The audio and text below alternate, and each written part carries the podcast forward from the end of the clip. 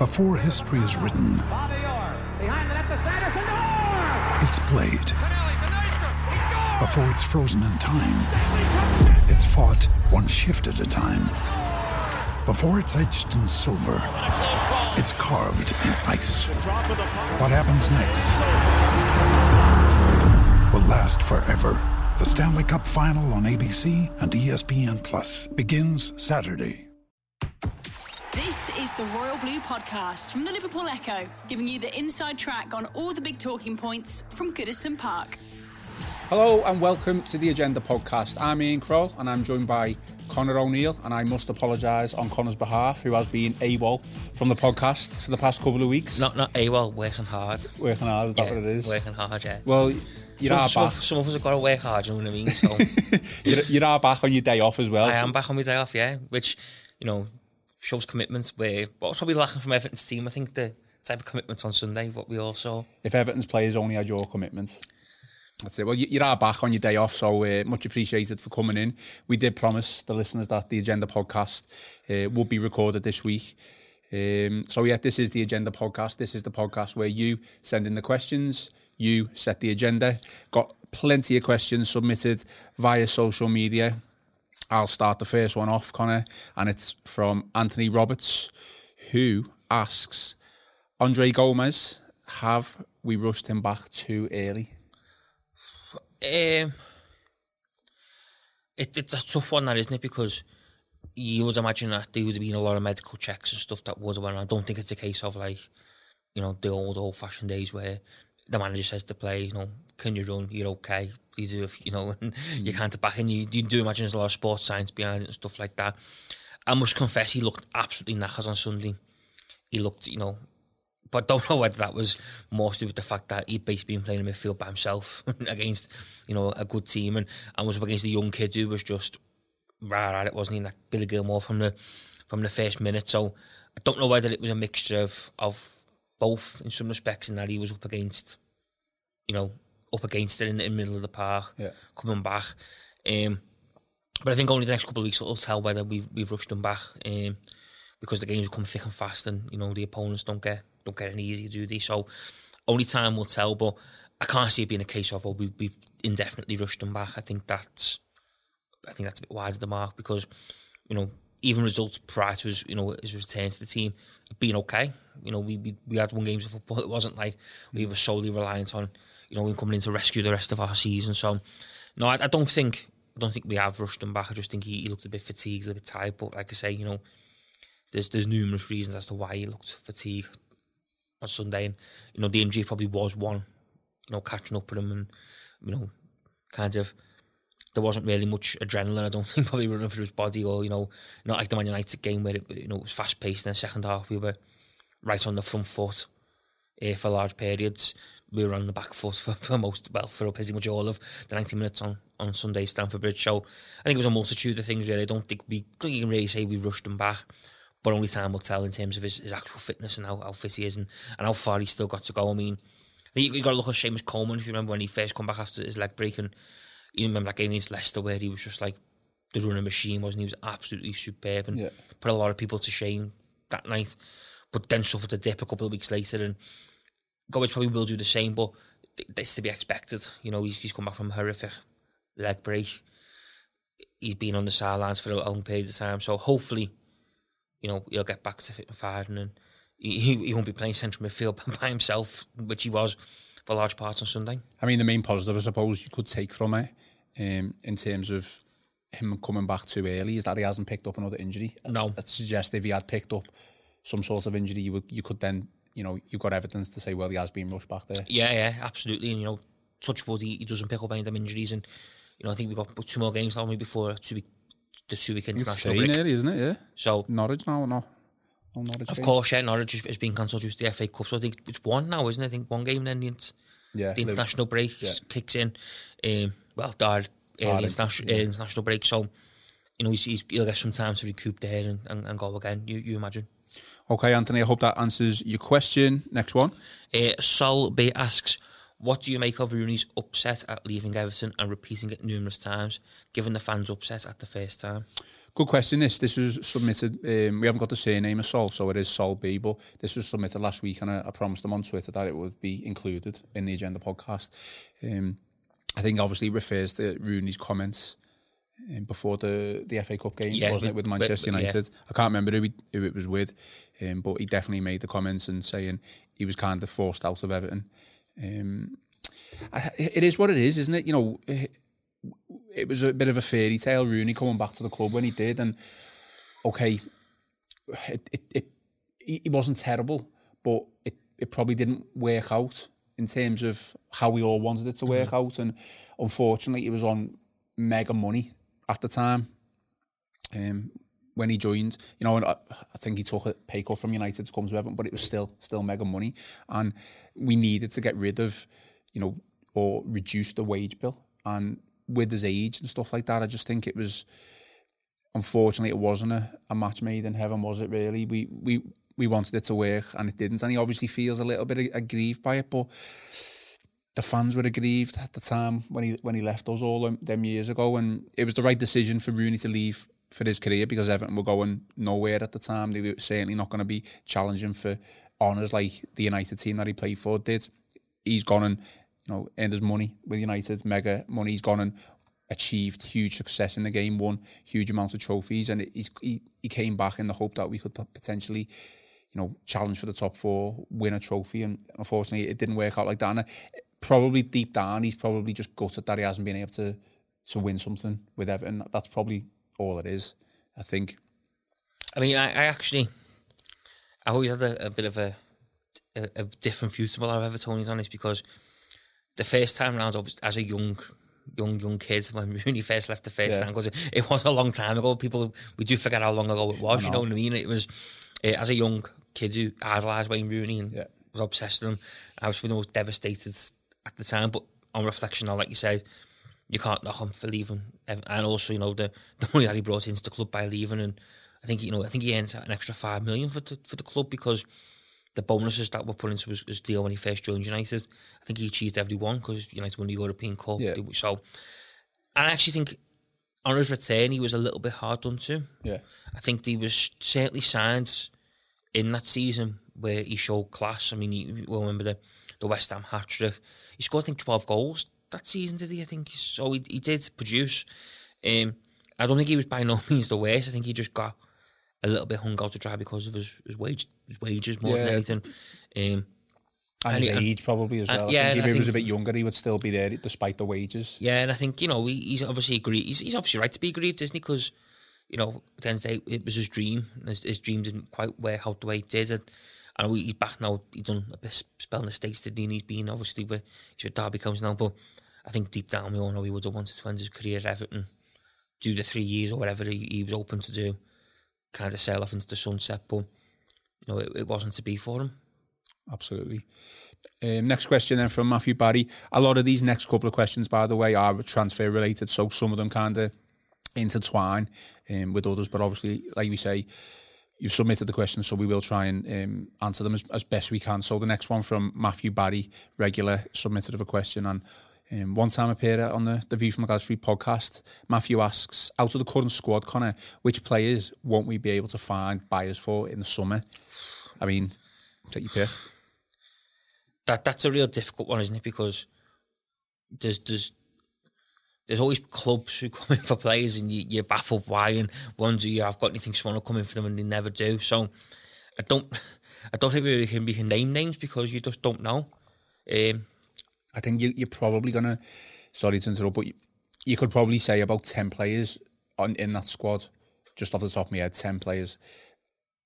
You would suggest won't be there next season, but again, it's fine in the clubs. It's then then players who are on higher wages because Well, those that- clubs won't match it. I think that's the big that's the big issue, isn't it? I don't think it's as much we won't find buyers. I think them players who got lucrative deals, you know, they're on high money.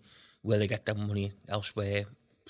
It's the it's probably highly unlikely. So I, I think you, you can't really name it, and you can't name names because you don't know what every manager and every club has a different recruitment policy, don't they? You know, every manager will look for something different. You know, there's nothing to say someone who comes up from the from the championship might take a point on Gylfi Sigurdsson.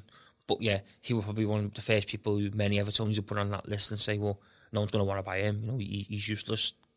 type thing. So we just don't know, do we? You can't. Everyone's different. And I mean, you know, you look at like, you know, you look at someone like Cuco Martin and people like that. We've all laughed and said, "Oh, no one ever, no one ever come in for him." Yeah, club have he has people have come in for him. You know yeah. what I mean? And there's, yeah, there's other players there who you think, well, no one will come in for him. Someone, someone will come in for him, sorry, and they never do. You know, it's you know even Nemanja Mash, you know, he, he had deals from was it Forest and Leicester, uh, Leeds United, sorry, supposedly on the table in January and opted against it. But yet you would never have imagined in a million years that, given what we've seen of Nemanja Mash, that two high level championship clubs like Forest and Leeds are mm. would be interested. So yeah. you you just don't know, and I think you can't really name players because you don't know what each club is individually looking for and what what what their recruitment policy is going to be. Definitely a tough question to to answer there. Like, I mean, obviously you have to, you know, on Sunday when the whistle goes for full time, you probably want to. 11 you know any one of those could be out, yeah. out the door really uh, the next question from Callum Lapsley and Tom Weston how many players do we drastically need to challenge for Europe top four next season and what positions do we need to be filled three realistic transfer targets should be prioritised yeah just that, that question there Callum and Tom kind of um, touched upon each other's questions so um, I kind of combined it into one I mean realistically is obviously the key word. I don't think we're going to be able to, you know, go out in the transfer market and completely, you know, mm. change that squad uh, or at least that first 11. You know, you're looking at probably three, four incomings.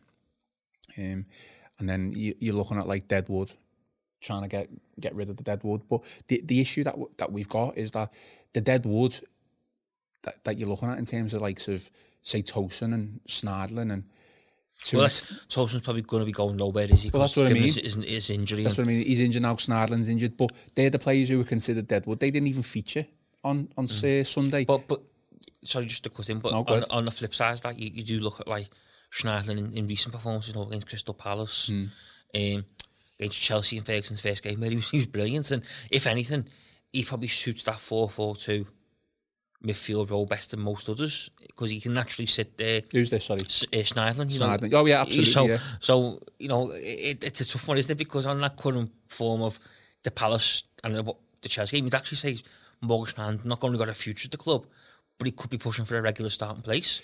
It's a tough one.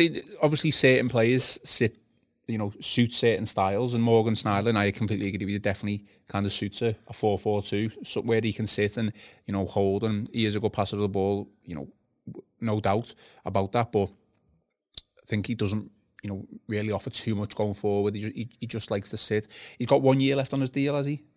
After after this season, possibly, yeah. Depends how you know how quick he can come back from this injury and whether Ancelotti actually sees him as a, an integral part of the team. I don't think he will be seen as an integral part of the team. It'll be squad player at best. Mm-hmm. Will he see out his contract and keep earning the, the wages that he's on and then, you know, go and get another lucrative deal somewhere else, probably his last last deal because he's not going to get a top six mm-hmm. side. Might go back to France potentially. Um, we've kind of moved away from the question there, but in terms of I, I, how many players do we do we need? I, I think you know, realistically, I think it's probably three or four top top players that, that we need at least to challenge for the top six mm. because you know the top six of all that, you know, minus you know Liverpool and probably City of all that bad seasons. Really, they're not going to be this bad again, and they're well, they're, they're, gonna, they're all going to strengthen, aren't they? You know that that's what we're up against, isn't it? Effectively, you know, the big thing for me is you know, realistic. You know, we don't know, do we, what, what is realistic because we don't know what money's going to be available to Carlo Ancelotti. We don't mm. know, you know, what approach we're going to make. Financial fair play as well. Uh, of course, yeah. And I think as well, you know, it, it, again, it's, it's personal opinion, isn't it? Because, you know, there's, there's people out there who say we need a goalkeeper. Jordan Pickford's not good enough. There'll be other people who say, well, actually, no, Jordan Pickford's the best goalkeeper we've got available at the minute. You know, we'd be mad to let him go because we're not going to get anyone better for the position that we're in. So I think it, for me, it's just, it is really like, it's almost like personal opinion. And I think until we really know what the club's kind of financial aspirations are in terms of how much they're willing to spend, how mm. much, you know, they're willing to kind of put on the table and go for it, we, we you can't really say what is realistic, can you? Because for all we know, we, you know, Farah could be plotting a, hundred million pounds for a top centre forward who he's going to give 250 grand a week to, which then realistically it changes the whole perfection of the type of forward you you you expect us to target, wouldn't you? But I think until we know that, it, it's it's it's hard. But one thing is for certain, there's there's no getting away that we we do need improving, and even you know next year it's going to be almighty tough to get the, to break the top six again, because you just cannot. You know, you you one imagines Liverpool, no bad looks for could get Timo Werner, which mm-hmm. you know you think of how good their firepower is already. City, you, you, you can't help but expect wholesale changes um, in in key areas. United will probably go out and strengthen again. Arsenal, Chelsea will, will probably strengthen again. Spurs, Mourinho, but he'll definitely be looking to spend money. You know, so you're up against it, aren't you? Because you know, it's not just this. They're not going to be walking in with this type of squad. Mm they're going to be coming in with a new fresh bunch of players ready to go in, and that's what we're up against if we are going to, you know, break the stranglehold of the traditional top six, top four. We haven't even taken into account keeping all of our better players, uh, exa- i.e. Richarlison. exactly, yeah. Exactly. I mean, I know, you know, again, the cynical Evertonian in you, you know, I know they've, they've signed new deals and stuff like that. Yeah. We've seen in football 20 times before. Doesn't it does, doesn't mean anything, does it? You know, um, next question is from Ben Crawford, which kind of is the we've kind of answered that. Ben, who has appeared on the View from Gwladys Street this week, has just asked how many transfers do you expect this summer, and how would how many would be needed to achieve Carlo's ambition. So I think we've kind of yeah. touched upon that. So next question from Rob Brownlow: Given how slow our midfield looks, with Gylfi being a passenger, what would you do to shore up the midfield while we wait for the transfer window? So obviously in the in the immediacy. Well, there's, there's not much we can do, is because like like you alluded to today, you know, Morgan Schneiderlin's obviously out injured, and I think you know he he probably played a big part in the middle of the field. Mm. Um, Delph's injured, is he? Delph was on the bench, I think, the weekend, mm. was he? So, but again, he's kind of not really made a, a mark, has he? I don't think under Carlo Ancelotti, Fabian Delph, he's been in and out, hasn't he? He's not, he's not really nailed down a place. I think there's, there's, there's nothing really we can do apart from just see how it goes and, and try and manage the best we can, you know. It's a, it's a really good question, one which I kind of was thinking about before we came on here. And the only way you're shoehorning Gylfi Sigurdsson, when it, you're not really shoehorning them in this way, but you, the only way you're getting Gylfi in this team is by playing a 3 5 2.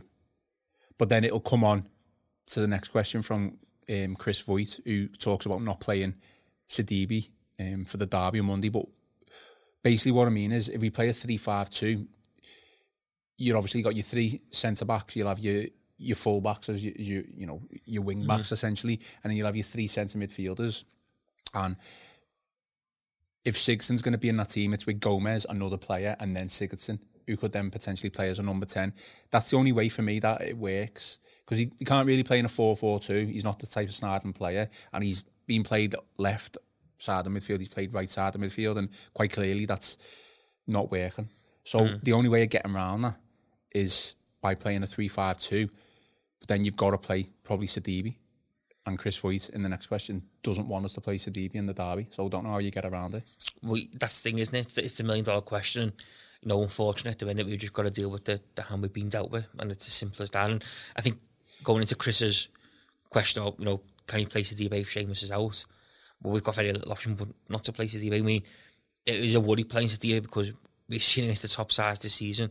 He struggles. I mean, defensively, he's completely inept. You know, you, you look at the, the the derby back in December when he was hauled off after it was 34 minutes because Sadio Mane just absolutely destroyed him every time he got the ball and he, he could not get near him. Yeah. I mean, I felt sorry for him and that that was all down to Marco Silva's tactics. It was, but no, I think what's not helped Sidibe since then is that that's not proved to be one isolated instance. No, it's not. no, he's he struggled. Was it Manchester? He struggled against Arsenal. You know, he struggled against Chelsea. It's, it's not. It, unfortunately for him, it's not that one sole game, is it? Where you can kind no. of go, oh, well, you know, he wasn't out by the manager. That there's been you know other signs of that this season. Um, so I think you know answering Chris, Chris's question in the same manner, there's nothing we can do because you just dealt with the the hand you played with, aren't you? He's only looked good, Sidibe, when he's played kind of right wing, mm. and he's had Coleman as the right back. You know, you look at the he's had one or two assists, hasn't he? Yeah. yeah. So that's what I mean. everyone says, "Oh, he, he, looks good going forward," but it's when he's had no cover. It's one on one defensively, isn't yeah, it? Yeah, yeah. You know, he's been poor. But even even some of the, you know, on Sunday afternoon, I felt like he was some of his passes went astray. E- simple, easy passes and controlling of the ball as well. Con- whether that's just down to you know concentration, it, I think it's now becoming quite apparent why Monaco will be quite happily mm. s- accept twelve million pound for him. Yeah. It's it's a it's a tough one. I don't want to like go in on him and like be slagging him off because I'm not. I think he's been. I think he's been solid up to a point. I, I think the derby obviously was a was a low point of the season for him, and it's kind of just, you know, Well, I think, I think it goes back to, to, to, to you know, the, the questions earlier and stuff and that. You- You're almost, you know, we're talking about ways to improve, ways to break the top six, break the top four eventually, ways to, you know, move forward, etc., etc. His having to debate fall back the way to move forward. Because I think we've seen this year is, yeah, he's good to a certain point, but he's probably not good enough to take us to that next level and not good enough, you know. You, you look at someone like, you know, Aaron Wan-Bissaka, for instance, at, at, you know, Man United, absolutely had still in his back pocket on Sunday. Hmm. You know, one on one defensively was absolutely outstanding. Didn't don't get he got beat once by Sterling all afternoon. And that's the poor type Sterling. I thought. but I know, but that's the type of the, that's the type of defender you need in them big No, games yeah, when it matters most and you're going for the top prizes. You need that one on one individual battle. You need to win. Sidibé's not winning enough for them this year in the big games when it's mattered most. And if anything, has really struggled in other aspects of the game. He's not mobile enough to be a, a- So- a- you know a, a, a back and forth full back. If you if Yeah. you look at the best right backs in the Premier League in terms of Trent Alexander-Arnold and like one of the um, Aaron Wan-Bissaka, they're they're not huge. Um, they're quite don't they're built, but they're, they're quite skinny as well, and they can get back and forth Yeah. up and down the field quite easily. And they're very very mobile. He's not he's not like that at all. The Royal Blue Podcast from the Liverpool Echo. The Royal Blue Podcast. Okay, the next question from Leon Pearson. I'm dead serious. I think Gylfi has a play or pay contract, i.e., if he's available, he doesn't play play the club. It's penalised in some way. There is no way he's in our best eleven. Why does he play every week? Well, Obviously, a bit of tongue in cheek from Leon. I don't, I don't think he is on a play or pay contract. I just think yeah, very little other options at the moment. I, I agree. Carlo probably shouldn't be trying to shoehorn him in in the, in the side in terms of left side and, and right side. Um, Gylfi's taking a, a lot of flack, isn't he, at the moment, and probably a little bit justified. But again, he's being asked to do something that is not down to is not his strengths, is it? no. It's it's a difficult one. I, I, I don't want to be slagging players off because I know he, he's taken a lot on social media from fans, and I think we it's all ifs and buts. But if he'd scored that goal against United last week, we'd all be probably thinking we love we'd be loving Gylfi because we would have won two one against United. Okay, didn't happen, and he's had he's gone. Not just him, the whole team has had a poor game against Chelsea. So if you're going to pick on Gylfi, you need to pick on everyone else. Really. Exactly, yeah. Okay, next question from Stephen Grady, um, a New Zealand fan here. Should I bother getting up at 3 a.m. in New Zealand to watch this dross? Well, Stephen, I've got one message for you, mate. Keep the faith. I agree. Keep the faith. Set that alarm for 2.45, 15 minutes to get yourself awake. 3 o'clock, 3 a.m. kick off in New Zealand. Keep the faith, let's do it. Derby match next. like what I'm saying after the derby. Don't blame us for getting I know, yeah. I know you need you probably need your beau- uh, beauty sleep. Uh, Carl Bloxman asks, why can't we just be average all season? I can't take these ups and downs. Also, Chris Wood got another one against Spurs. He did. What a what a player this Chris Woods turned out to be. Um, Carl, what can I say? Um, in terms of being average all season, we've been we haven't just been average all season. We've been average for the past 20, 25 years. So I think it's uh, we're just used to it now. I, I agree in terms of the ups and downs, but we sometimes I think Everton fans do get themselves let themselves get a bit carried away in terms of expectation. Obviously, since Carlo's come, it's it's certainly been at, um, certainly been better since Silva's Day. We've picked up points, we've scored goals, and the defence kind of has been a little bit solid. Um, I think I mentioned it in the in the fan podcast this week. P- potentially, the Watford game papered over a few cracks because after that game, we kind of, you know, the momentum was there, and then we obviously we went into um, the Arsenal game, and we thought if we can win these, we're, we're, we're like slap bang in the fight for, for European football. So the expectation had risen, and now it's just obviously um, it's gone. So I don't want to just be average all season. Uh, I don't want to be up and down either. We obviously want to be challenging for top four. We want to be challenging for the league. We want to be challenging for trophies. I think, as we've just said with Stephen Grady there, we need to to keep the faith. And Chris Wood, I still wouldn't target him as a as a player Everton should be looking for in the summer. Sorry, Carl. and uh, he's, he's, it's going to be to the point where Chris Wood scores like 30 goals in one season. It's like, well... Put, put your football knowledge to shame. It pro- probably will, yeah. Next question from Rick Eckloff. What is your expectations over the rest of the season? Just try and pick as many points up as we can, finish as high as we can. Yeah. Lay some foundations and building blocks for next season. That's I think that's, all it can be, isn't it? You know, Yeah. that's Carlo's obviously assessing each individual and, you know, I'm sure behind the scenes he's doing a lot more than what's on the pitch as well. So, Well, I think you know, obviously, we don't struggle the weekend, and we have had games where we, have struggled. But I think Carlo has made strides in, in a short time he's been here. I think you know, I think you look at the way we attack, we, we get more bodies forward. It's just I know them. You know, I mean, I've never seen a team fall by you know be on the wrong, be so against the kind of the small margins of football. I mean, you know, you look at you look at it there the weekend. You know, we barely touched the ball in twenty five minutes, half an hour. Yet the first chance we get possession, we carve Chelsea right open, and Dominic Calvert-Lewin should make it two one. Yeah, the ball, that changes the game The ball rolls alongside. You know, you're thinking there if it goes two one, Chelsea. You know, you're probably thinking, bloody um, hell, we dominated here now. You know, Everton have got to go back from nothing. You know, small margins. Man United, Gylfi Sigurdsson. You know, if he puts it two, two, three yards either side of the gate, it's probably a goal. Small margins again. You know, it's it- lately we just you know we can't see he's always on the wrong side of the small margins of football. So I think moving forward, you just got to put as many points on the board as we can, finish as high as we can, and, and lay some solid foundations moving moving into next season. yeah, it has been frustrating, but I, I completely agree with that. Ashley Stewart asks, "My question is with financial fair play, how much will we have to spend on plays this season?" Um, unfortunately, I'm not um, Everton's financial um, director or executive, so it's it's completely up in the air, isn't it? I think you know we will be in the Premier League this season, so we'll have you know Premier League you Yeah. know, money and stuff like that. So I don't think that's that's an issue.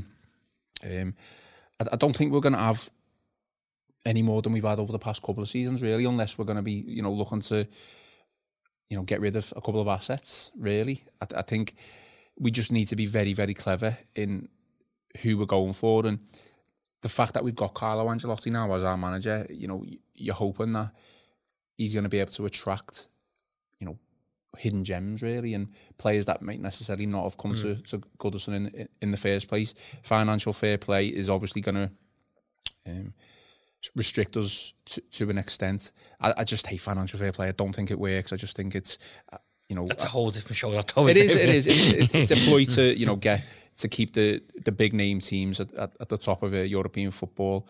Um, but who knows?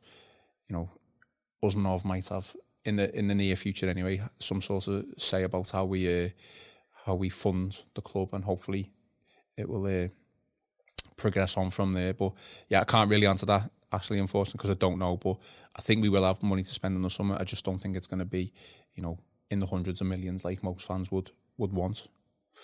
Next question from Tonda Groff. With nothing to play for, um, does Moise Kean get handed a much bigger run in the side for the rest of the season? uh, it's a difficult one. Is because I, I think Phil Kirkbride, you know, the Liverpool Echoes Everton correspondent, he, he touched on it saying it's a bit of a conundrum now for for Carlo Ancelotti moving forward because whilst we kind of haven't got nothing to play for, if we're being realistic, being realistic and, and honest, you you you know, I thinkable. Do you still just put him in, or do you still do you, do you let the the partnership between Richarlison and Dominic Calvert-Lewin continue to blossom and continue and con- let them continue to work together and, and improve. It's a real difficult one. I mean, I would like to see him give him a, a, a much more run in, in the team because I think we've got to start to see something from somewhere moving forward. Um, but it's a real difficult one, and it's probably explains why Carlo Ancelotti is paid to be a football manager, and I'm not because I'm, I'm un- really unsure. To be honest, I, I can't make my mind up. I see pluses and negatives as to both reasons why you would and why you wouldn't. Um, I think it depends. If I'm being honest, I think it depends what Carlo is thinking next year in terms of moving forward. Whether he's prepared to sort of say, well, actually, we're going to start the season with Calvert Lewin and Charleston up top, and they're going to be partnership. Then, unfortunately, that probably means Moise Kean's not going to get much more of a look than what he has so far. Because why would you bother me- me- messing around with something that going to revert back to what it is next season? Um, if Carlo Ancelotti looks at it the way and thinks, well, actually, no, I want to bring it forward. I want to bring it forward in the summer, and Richarlison could possibly go back on the left, then yeah, Moise Kean is certainly deserving of a, of a chance moving forward. I think you've hit the nail on the head, certainly for, for the rest of this season at least. You know, the one positive to take from the past couple of months has been the partnership between Richarlison and Dominic Calvert-Lewin. So everything else has kind of just been, you know, bang average or l- less than Yeah. bang average. So why why split up something that has has flourished in terms of Richarlison and Dominic Calvert-Lewin if if that partnership or we weren't scoring goals, then I think there'd be more calls for Kean to to be getting in that side. You know, he, he came on against Chelsea on Sunday and okay, he's fighting a losing battle, but he did nothing. He didn't do absolutely anything. Um, I'm not slagging him for it. I just, you know, we didn't really make that much of an impact. But unfortunately for Moise Kean, Richarlison and Dominic Calvert-Lewin have, have played very well and been scoring goals. So you can't just you can't just throw him in. If Kean was a midfielder and wasn't getting a chance, then I'll be like, well, give him a chance over Sigurdsson. Yeah, yeah. Um, but I just I just don't think you can split up that partnership at the moment between Kean and Dominic. Um, Richarlison and Dominic Calvert-Lewin. Okay, they didn't score on Sunday, but you know we got the opportunity. Dominic didn't take his chance, but mm. I think for the rest of the season, keep, keep that partnership together, and they they will score goals. Kean potentially could come on and have some sort of an impact with 15, 20 minutes to go, if we're still in a shout with getting a result. We weren't against Sunday, so on against Chelsea on Sunday, so it was kind of a, a dead a dead substitution. It was not on. It was just to give him some minutes, really, wasn't it? In my opinion. Well, it, it, it, goes. I mean, as a conversation with a, a mate of mine after the game, and, and he was of the opinion that for the rest of the season, pretty much Mason Holgate should play central midfield away from home because he was saying he, he's the only one who can go in there with a bit of defensive, a defensive mindset, sit in front of the back four, and not allow us to get play through the lines like we have been in recent weeks. But again, that goes back to the thing of well, sure, is that it's not it's not irrelevant because Holgate's now signed a new deal. He's probably going to be the, the mainstay centre after the rest of the club. So why move him? Out that position is another position moving. Eh, eh, But it's it's, needs must. Isn't it? It's needs must in terms Yeah. of what what will work well because it has worked. Holgate in that. Yeah, I'm, I'm yeah. not. I I know he's a central uh, defender and he will be a central defender for the rest of his career. But why not try it? Why not try that? But then, like the flip side, is someone will say, "Well, a keen, a Mina and Keane are too slow as a, as a, Yeah. back forward. They get not get caught." So um, it's all It's- it's- it's, it it's all could would have should, isn't it? You know, you know, could we do this? Should we do this? It's it's easy to sit here and say, isn't it? But to actually you know put it into practice on a football pitch is a lot harder. There's no easy answer to it, is there? Finally, from Ian Ferguson, do you think this Everton squad could cope with European football? Um, I think the squad, in terms of size, could cope with European football. I think we need to remember that this season, I was speaking about it actually with Phil Kirkbride um, before Everton's press conference on Friday, but the, the pre Chelsea um, match. We've had so many injuries this season, unlucky injuries. I, I can't remember a team, or I don't know another teams who had so many long term injuries and, and niggling injuries. So I think squad wise, I think Brands has, has actually come out and said anyway that he wants to reduce the size of the squad. Yeah. So in terms of squad size, without a doubt, we should be able to cope with European football. In terms of quality, you know, no, we we wouldn't be able to cope. We we might get through a group stage of a, a Europa League and then maybe get to through a knockout stage. But it's uh, I think in in terms of reference to that, it's probably quality and, and numbers. Quality, no. Numbers, yes. I think, unfortunately, as well, Ian, and I don't mean to burst your European football bubble, but I think it's irrelevant, really, isn't it now? Because I think? I think we will. I think the, the the thing we need to look at now is building a squad next season to go into challenge for Europe, and then look at getting one like a cope with the demands of European football. Hmm. Because I, I don't think this squad right now, this minute, is good enough to challenge for European football, let alone compete in the competition. If if you know what I mean. So, I think this the focus needs to be on players who could get us in them places to then look at and say, well, now we're in there. This is what we need to do to make sure that we're at the you know the quarter final, semi final, knocking on the door at them stages, not kind of, oh, we've got a Europa League, and then after two games going, oh, well, we're going to play a weekend team tonight because, you know, we've got a big game Sunday and, you know, we've got a couple of knocks, or then, or then we, we do play a strong team on a Thursday, and then on a Sunday it's, you know, a weekend team and we get beat like we've seen in the past, and it's well, you know, we're struggling to cope with the demands of, of Thursday, Sunday football. So I think personally we need to get a squad first that can get us into them competitions because, like we've seen this year, this squad's not even good enough to get us in the Europa League, let alone challenge for the Champions League. So we need to get a squad first that has got players in with real ability who can take us to the next level, and then we can start looking at saying, well, let's get one or two maybe squad fringe players who could easily fill fill the gaps type thing and, and, and be good enough to come in, do a job, and then and then potentially drop back out. Yeah. Cool. All right. Well, good question to finish off. Before we do finish off the agenda podcast, the derby on Monday. Quick prediction from you, Connor. Um, one one. One one. Going positive. I think I said we get beat two one in the uh, the fan podcast this week, so I can't change that. One one. Are you going to be watching it? Of course, yeah, yeah, of course. You know, I don't see why. Even if Liverpool goes champions or win the league, uh, potentially a chance of winning the league at Goodison.